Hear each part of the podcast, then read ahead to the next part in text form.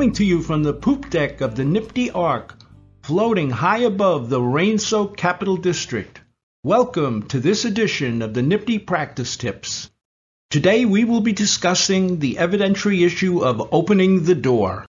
In any trial, there will be evidence that you want to introduce, but due to the existing evidentiary rules that prohibit the introduction of such evidence, such as mugshot photo identifications at the present time, or due to a preliminary determination by the court, such as in a Molineux or Sandoval ruling, you are prohibited from doing so. During the trial, the defense may be conducted in a manner which allows for your application to the court to reconsider the admission of this evidence. We commonly refer to this as the defense opening the door. You should always be on your toes to recognize situations where the door has been opened and make a timely application to the court. The defense may open the door at just about any time during the trial, from the opening statement to the summation. In the case of People v. Brown from First Department in 2016, the defendant opened the door to the introduction of evidence that would normally not be admissible. The court wrote, by arguing in his opening statement that a police officer had rushed to judgment and arrested the defendant without conducting a proper investigation and without even hearing his side of the story, the defense counsel opened the door to otherwise inadmissible testimony regarding the defendant's post arrest silence. When a defendant establishes his or her defense in the opening, this can open the door to the people's presenting prohibited evidence on their direct case, not needing to wait for their rebuttal case. In People v. Deal, another First Department case from 2006, the appellate division found that the defense had opened the door during its opening statement to the admission of evidence to refute the agency defense to which the defense had committed itself in its opening. The court wrote, after defendant's opening statement in which he committed himself to an agency defense, the court properly granted the people's request for permission to elicit additional matter relating to defendant's history of drug trafficking this material was limited in scope and was relevant to rebut that defense. There is no merit to the defendant's claim that he was unduly prejudiced by the timing of the people's application. In People v. Rojas, the Court of Appeals found that the defense had opened the door with a combination of its opening statement and the cross examination of the people's first witness. The court's majority also made a clear statement that the introduction of uncharged crime evidence by the people does not require that it must pass the Molineux test to be admitted. The court wrote, Although the parties have cast this appeal in terms of whether the challenged evidence is admissible under Molineux, we have never held, nor is it the law, that evidence of a prior crime or bad act is admissible only if it passes through the Molineux prism. While most trial courts are reluctant to find that the defense has opened the door on its summation, this is often the time the defense is the most aggressive and blatant in its addressing areas that should be off limits. Whether it is a fear that reopening the case for more evidence by the people will be subjected to too much scrutiny by the appellate courts or that it is too late to go back, the trial court should not permit the defense to open the door with impunity on its summation. In the case of People v. de Los Angeles, the court wrote, the court properly exercised its discretion in permitting the people to reopen their case during the defendant Mercedes summation in order to introduce testimony about a pretrial photo identification of Mercedes because his summation created an unfair impression about a witness's identification of him and the photo identification was thus rendered admissible for the first time in the trial. The prejudice to the people caused by this misimpression was a sufficient magnitude to warrant reopening the case during summation. And defense counsel was then allowed to cross examine the witness and to resume his summation in order to comment upon this new evidence. Another fear the courts may have as to ruling that the door has been opened on summation is that the appellate courts may see this as ineffective assistance of counsel. However, in the case of People v. Gomez, from the year 2008, the appellate court held quite differently.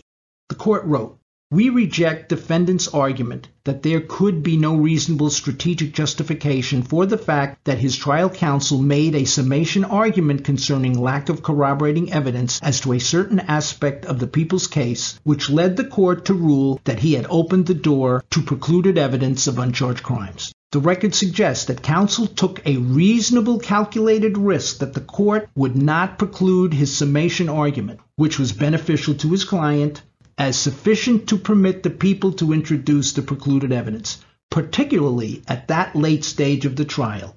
On the existing record, to the extent it permits review, we find that defense received effective assistance under the state and federal standards. Whenever the defense opens the door and the people are permitted to introduce such evidence on their rebuttal case or even during their direct case, you should request, where appropriate, a curative instruction from the court to the jury that you were precluded from introducing such evidence previously and that they should not infer anything negative about this evidence due to the timing of its admission. A juror might incorrectly perceive such rebuttal evidence was created to rebut the defense presented or that you were holding it back, trying to hide it in some way from the jury. When the court rules against the people on their Molineux application, it is helpful for the court to give the defense a warning that any questioning that would open the door to its admission should be avoided by the defense. This Molineux warning is similar to the Sandoval warning, which puts the defense on notice so they cannot claim surprise when they open the door and claim they never would have asked such a question if they had known this would open the door. It also puts the judge in a comfortable position to know that despite the warning, the defense has made a conscious decision to ask the question or present the evidence which they were warned would open the door. In the case of People v. O'Gara from 2005, the court held that their warning to the defense that it would admit hearsay evidence of a confidential tip that was given to the police warning of the defendant's robbery plan if defense opened the door by cross-examining a witness with an investigator's report was a proper exercise of discretion by the trial court to prevent an unexplained mystery and unfair speculation by the jury. Statements by defendants which are not admissions to the present crime but acknowledge other criminal acts are usually precluded. In the case of People v. Nichols from 2008, the court made the following ruling. The trial court properly admitted a portion of defendant's statement to the police following his arrest in this case, in which the defendant mentioned a prior incident even though the other incident could be viewed as an uncharged crime or bad act.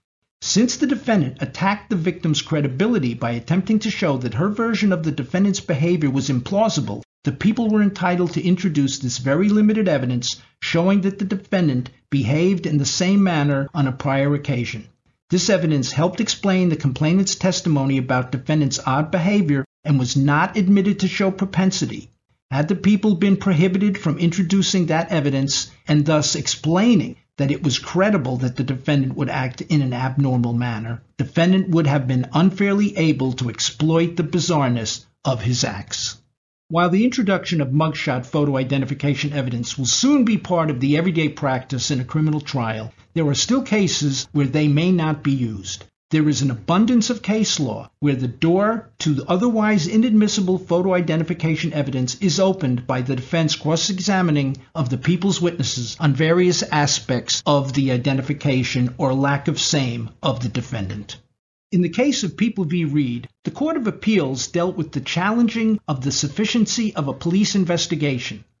By doing so, the defense opened the door to previously inadmissible Crawford testimony. The defense can open the door to the admission of evidence that would otherwise be barred as a violation of the Confrontation Clause, a Crawford violation. And of course, when appropriate, the defense can open the door to suppressed evidence as well. For more examples of opening the door, please see the comprehensive memo, Opening the Door in New York, Evidence Admissibility. Also, take a look at the memo dealing with rebuttal evidence. Both are found, of course, in the PE. Our thanks as always to our crack producer, Jonathan Marconi Crespino. To all of you out there, be well and stay ready, my friends. Knock, knock, knocking on heaven's